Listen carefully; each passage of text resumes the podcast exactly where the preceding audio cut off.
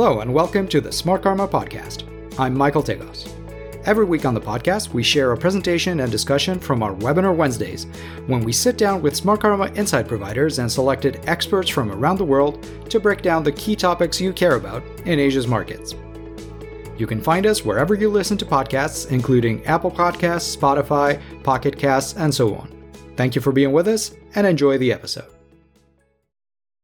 Hello, everyone. Welcome to another Webinar Wednesday by Smartkarma. I'm Michael Tegos. Today, we have the pleasure of welcoming insight provider Jason Yap, who will share his insights on forensic accounting and how to apply it to the investment process. Jason is an independent forensic analyst with 11 years of experience, and he was previously a senior forensic analyst at a Singapore and Shanghai based fund with approximately 2.5 billion in AUM. Jason, thank you very much for being with us today let's get right to it. All right. Uh, thanks, Michael. Uh, hi, all, and uh, thanks for attending today's uh, webinar uh, late in the afternoon. I believe um, most of you will be relatively uh, new to the concept of forensic accounting. So, for this presentation, it will not be a technical presentation. And as far as I can, I'll try to make it as relatable to your day to day investment work. And second, um, by the end of this webinar, I hope each of you will have a handful of uh, forensic accounting takeaways that you can uh, immediately apply to your investment work. So uh, today's uh, webinar will be split into three parts. First, what is forensic accounting? Second, how is it relevant to investments? Where I'll list out a problem statement from the perspective of uh, investors. And I will also highlight some uh, notable investors who have applied forensic accounting to their investment process. And lastly, we'll delve into some uh, specific approaches and methods to identify accounting and governance shenanigans, uh, so called. And uh, finally, we'll end off to discuss briefly about what it ultimately means for your portfolio, the portfolio implications. So, uh, before that, just a short uh, introduction, uh, adding on to what Michael said. So, I've started this company, uh, Logos Advisors. It's essentially an investment research company that focuses on forensic accounting. Uh, 11 years of experience in both uh, forensic accounting and investments. This includes uh, three years in Beijing, where I did uh, forensic engagements on Chinese companies. So, forensic accounting, to put it uh, in simple terms, is just a combination of uh, investigative skill sets together with financial and accounting expertise. Uh, traditionally, in an accounting firm, it's used to investigate uh, fraud and, for example, embezzlement cases, and ultimately to present the findings to, say, uh, an audit committee or the court. Uh, of course, in uh, recent years, there's uh, an increasing prevalence of fund managers incorporating forensic accounting and investigative research techniques into their investment process to the extent that uh, apart from traditional analysts, they're hiring uh, forensic accountants and investigative journalists.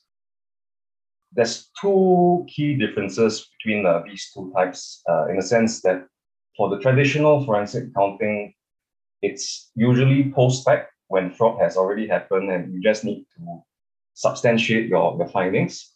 And two is because it's your appointment is through a court appointment or through the audit committee appointment, you typically have better access to information uh, and also access to management. Whereas for forensic accounting in the investment uh, space, is usually outside in. They're trying to um, you know analyze the, the business from a forensic accounting perspective using only public information. And also it's sort of preemptive rather than a post-fact uh, approach. Moving on, there's uh, two main types of uh, fraud, financial misstatement and uh, asset mis- misappropriation. For those who are familiar, there's actually a third, uh, bribery and corruption, but this has a relatively less direct uh, impact on financial statements, which is what the investors are concerned about. Even if there were, it's usually bribery and corruption would be a precursor to the financial mis- misstatement and, and asset misappropriation that follow. So one simple way to understand how to incorporate forensic accounting investments is, is essentially a, risk-based framework where you do analysis to identify the risk you determine or evaluate the likelihood of occurrence, and ultimately you try to determine a so-called quantum or the significance to the organization. And um, I think it will be very demanding for you guys and even for forensic accounting experts look at certain information and say for certain there's fraud. So uh, in the investment perspective, what we want to arrive at is actually determining whether there's credible risk of fraud rather than fraud per se. And when um, credible risk of fraud is determined, then it becomes an iterative process where you might want to escalate your investigative work or you want may want to engage management to find out uh, more details.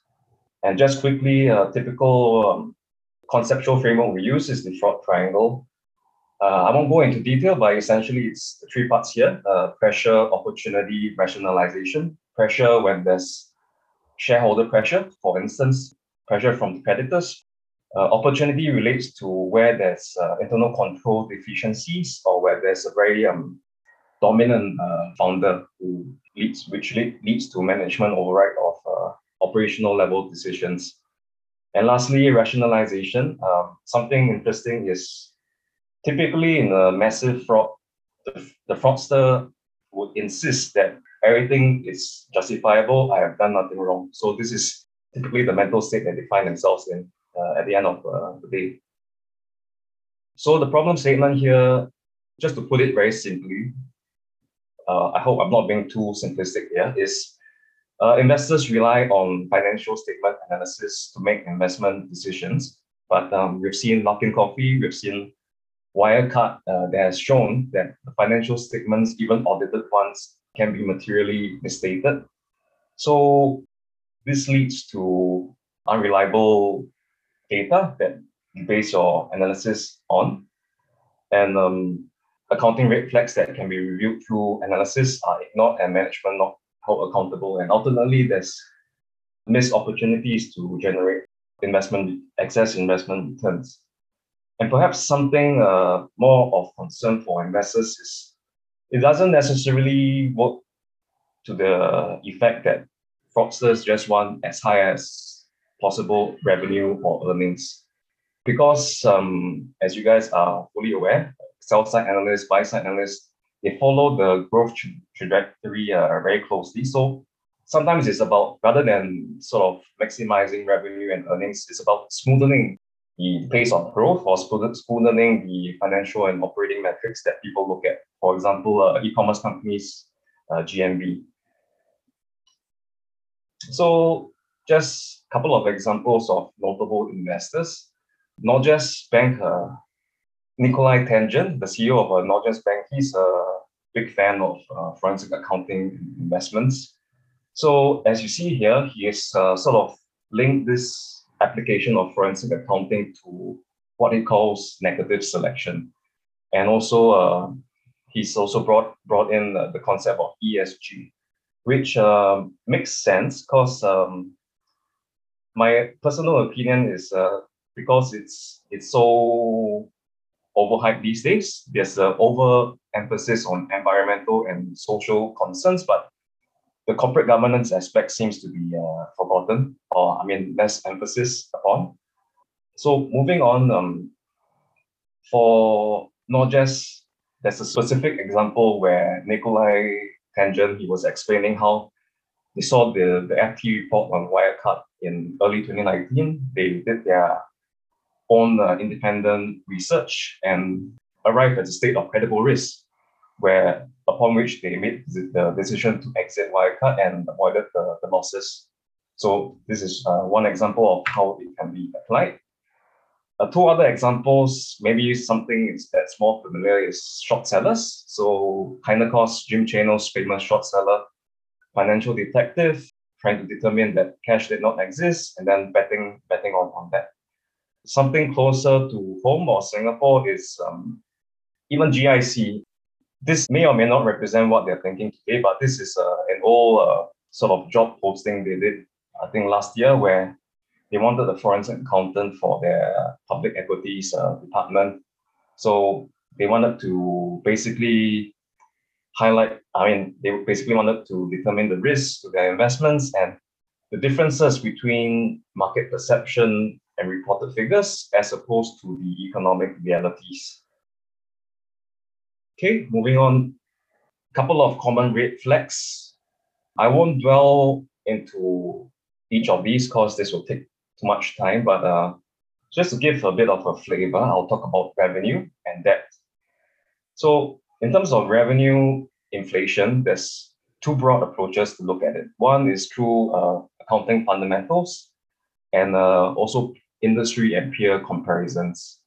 So the first accounting fundamentals, if you look at the revenue, every dollar increase in revenue would have would show itself somewhere else. So in the case here, it's receivables, it, accounts receivables will be affected, the cash balance, the cash flows will be affected. So common sort of red flag is when there's a divergence in the pace of revenue growth as opposed to the cash uh, receipts. Uh, and also you see uh, accumulating uh, accounts receivable position that's building up and up without uh, any cash collections coming uh, in at all. And then the industry and peer comparison example, sometimes it just takes a little bit of common sense. And I'd just like to raise one uh, example here. For those who are familiar with uh, the China um, landscape, there's the famous air conditioner manufacturer called Gree, uh, helmed by this uh, chairlady Dong. So last year, um, there was a lot of hype about how she managed to do 65 billion RMB in live streaming sales on, I think, TikTok in one day. But if you look at it, the nationwide air conditioner sales is around 214 million units a, a year. And you multiply that by the sort of uh, average ex factory price, 2005 to 3000, you arrive at 135 billion.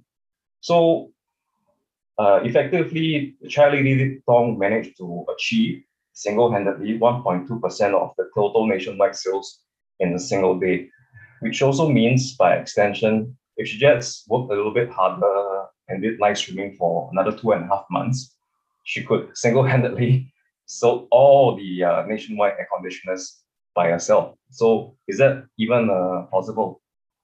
So things like that uh, might you know trigger some uh, red flags. And I guess the takeaway here is accounting principles are standardized and well-intentioned, but there's certainly room for companies to interpret them and also uh, some loopholes, although uh, the GAAP and IFRS bodies are continually trying to uh, keep up with things. Detection tools. So just bringing back to my introduction where I said that you know forensic accounting in uh, investment setting it's outside in and public information only. So what can we look at? So just very quickly, uh, it's mostly self-explanatory in these uh, couple of tables, but uh, for instance, you can do accounting screens as a form of uh, active fraud surveillance. No human eyeballing required, something that you know prompts you whenever something uh, is detected through your screens. And at uh, Smartkarma, there's a competent uh, tool provided by a previous insight provider. So this could be helpful. And for those who subscribe to GMT research, they can also use the screens. It, it helps. Uh, personally, I just want to sort of add a caveat that there's a very good chance of false negatives, such that 50% of the red flags they turn up may or may not be true. Then you might ask yourself, what's the point of the, screens after all? So basically, never use these screens in isolation and uh, you know complement that with uh, separate analysis, independent analysis. Uh, second uh, resource is earnings transcripts or even better listening to the call itself so you can listen to the management's uh, informations and so on. I've uh, previously written an article, the link is here, so I won't go into detail, but basically entering uh, an earnings call and, and such always have a healthy degree of uh, skepticism and try to pick up the metadata in the sense that sometimes any word additions, deletions, or omissions compared to the historical quarters might actually have a significance. Uh, next is uh, exchange filings, which includes your uh, financial statements and uh, every other company announcements, industry peer group analysis, etc., etc., and uh, auditor reservations and qualified opinions, uh, transaction document analysis and analysis, and, and so on. Another thing that uh, might be interesting is short seller reports.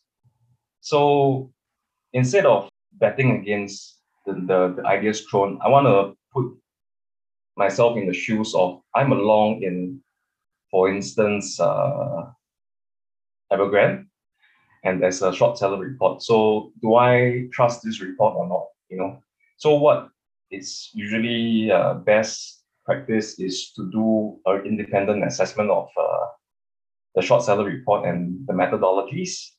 And um, you might even want to reperform the investigative procedures. And in, in recent times, the likes of Muddy Waters and Citron Research are becoming more sophisticated in the sense that they're doing sort of digital forensics, like you know, tracking the APIs, tracking the bots that attend the classes for GSX for those who have read the recent, uh, I mean, not recent, but last year's news.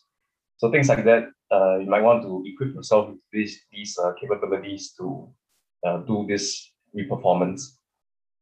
Uh, next is uh, company searches. This, um, I think, two main aspects. One is to see if there's any legal um, situation. Sometimes it shows up in company searches, and uh, sometimes it's also good for you to pick out uh, related party transactions, such as key appointment holders between the company suppliers and the company. These are usually a, a bit of a red flag. Uh, lastly, uh, sentiment analysis. Many tools out there today, mainstream media reports, social media. So uh, might want to pick pick, pick up uh, the details from there. So ultimately, the, use of forensic accounting doesn't necessarily need to be to prove a fraud.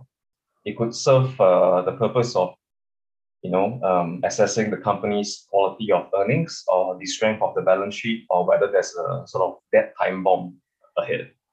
So even in this context, even a low or cheap PE company can be expensive if the revenue and earnings are inflated. By extension, a low price to book can be expensive if the asset values are inflated. So, you know, some independent evaluation might be par for the course. And then uh, the classic uh, saying that managers are incentivized to see the share price rise and the tenures are short. So in the time that they're with the company, they will use aggressive accounting practices to, to front load revenues so something to, to watch out for. So ultimately, just to recap, forensic accounting would help not just for shorts, but uh, evaluating revenue earnings quality, growth prospects, cash flows, corporate governance. And uh, with that analysis, you can either resize or exit positions with significant accounting or governance risks, or you can use it as a capital allocation tool to either buy high quality companies or avoid or short low quality companies. So with that, uh, I conclude my uh, presentation and I open the floor for questions. Thank you very much. Jason, I think you put it very well when you uh, just said that uh, even a cheap low P company can be expensive if the revenue and earnings are inflated as your uh, slide mentions there, uh, which I think really kind of drives home the implications for investors. Does it feel like there's increased attention paid by investors to this particular aspect these days? Like, have we sort of learned lessons from debacles like uh, Luckin Coffee and Wirecard? I would say yes, there there might have been. So before Luckin and Wirecard, it was a sort of a long lull when the last big fraud of um, of note is you know the likes of Enron and and a couple others, uh, which is right. decades ago. So, but of this Luckin Coffee incident and Wirecard definitely sort of put to fore the, the prospects that you know earnings are inflated and so on. So I think most competent uh, analysts delve deep into the, the figures. They would, you know, for instance, remove share-based compensation. They would remove one-time extraordinary income, and then use use the, the the net earnings to you know have a house view on the, the PE. So I think this awareness is definitely higher. Uh, of course, I'm uh, self-interested to say that there's definitely more more to be done. Absolutely. A question from the audience is Can you elaborate on related party transactions uh, and their implications as red flags? Related party transactions, first, there's a sort of a transfer, interest transfer between you know, friends and family, for instance. So you always want to make sure that any transaction is at arm's length. So taking Gree, for instance, a lot of its suppliers are actually related, parties. And in fact, its third largest shareholder is actually a, a major supplier. So, I mean, Gree was basically caught between a rock and a hard place in terms of maximizing revenue or offending the suppliers in the sense that they have actually held off on uh, the channel reform efforts towards moving to e-commerce. So on one hand, you know, you're not generating the maximum value or keeping up with your peers in terms of uh, your earnings margin, but there's another interest of uh, protecting your relationship with the suppliers slash related party. So this is one uh, sort of conflict that might might happen. And um, maybe a more nefarious case is where you misappropriate funds through uh, related companies. Got it. Thank you for that. Another question is uh, How do you decide which industry uh, or which company to spend time on? How do you prioritize companies to cover? There's no uh, hard and fast rule, but for me, I try to read as widely as possible, not just financial news, but also industry sector news. Uh, if you have friends in a specific shipping oil sector, speak to them. And uh, always try to be skeptic, skeptical about what one is saying versus the other and try to connect the dots. And usually um, you might come to something that says, hey, this doesn't really stack up and you might want to do further research. So that's how I personally do it. Uh, I mean, there are people who rely on counting screens and so on, which also works. Understood. Thank you. Another question is uh, Are there any striking metrics or ratios that will cause you to be skeptical at a glance? So, for instance, um, growth and margins, something that's out of whack with the historical growth and mar- growth rate and margins and their peers. It would be something that that's uh, alarming to me. But of course, if I investigate and this is justified by, for example, a new line of business that's that's hot, you know, then I'll, I'll let it pass. Other than that, uh, I like to look at the leverage solvency ratios uh, just to uh, give me some assurance of the their, their solvency and their ability to, to repay debts. And also the working capital conditions, which give me an uh, indication of whether they are deferring payments to suppliers because they can't cough up the cash or they're having struggling to collect receivables from their customers, things like that. Got it. There's a question about Evergrande, which of course is um, all the uh, all the rage in the news right now. So, with so much problems uncovered at Evergrande, have the auditors uh, highlighted the issues sufficiently to investors?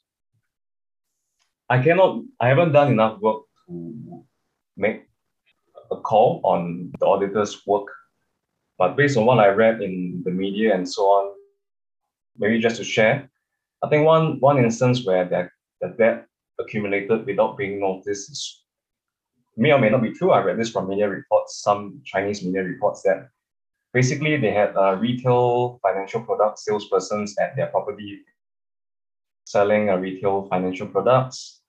And Evergrande incorporated companies that it owed just under 50%, so it doesn't need to consolidate the, the subsidy, the associate company on its books.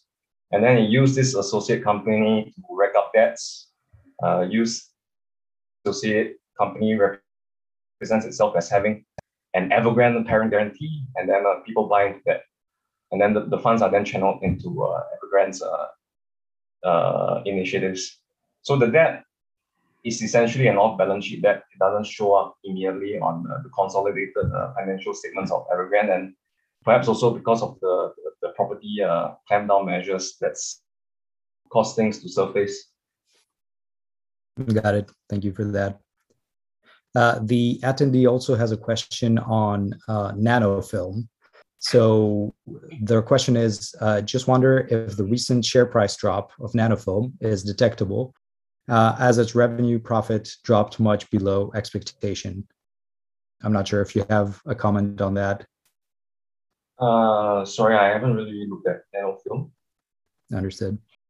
With differences in reporting and, account- and accounting across different markets, do you think that this is an extra challenge for investors and, of course, analysts uh, uh, basically trying to keep up? I think um, if you are able to get a solid grounding on GAAP and uh, IFRS, and also rather than reading the details of all the accounting rules, keep just keep up of the new changes that have been that have introduced in recent years that might be enough because that will give you some direction of what of uh, accounting rule arbitrage or loopholes they're trying to close. So there's two I can raise here is, uh, example, uh, many uh, companies used to use operating leases to hide debt or off-balance sheet debt, and then that's, that's been sort of recently down with the IFRS 16, so things like that. And of course, uh, you can speak to people like me. Absolutely. And uh, there you have it. If there are uh, no more questions, I would like to uh, thank Jason very much for his time. Of course, as Jason mentioned, you can find his insights on Smartkarma. And of course, you will be able to find the forensic accounting tools that he has linked to as well. For any other questions, uh, you can email us at research at smartkarma.com. Jason, thank you very much for taking the time to be with us today and for sharing uh, your insights into this very fascinating uh, subject. All right. Thank you. Thanks, Michael. And thanks to all the attendees. That's it for this week. If you liked this episode, please share with your networks and follow Smartkarma on your social media. We're Smartkarma everywhere. And of course, don't forget to visit smartkarma.com for truly independent, differentiated investment research. As always, thank you very much for listening, and see you at the next one.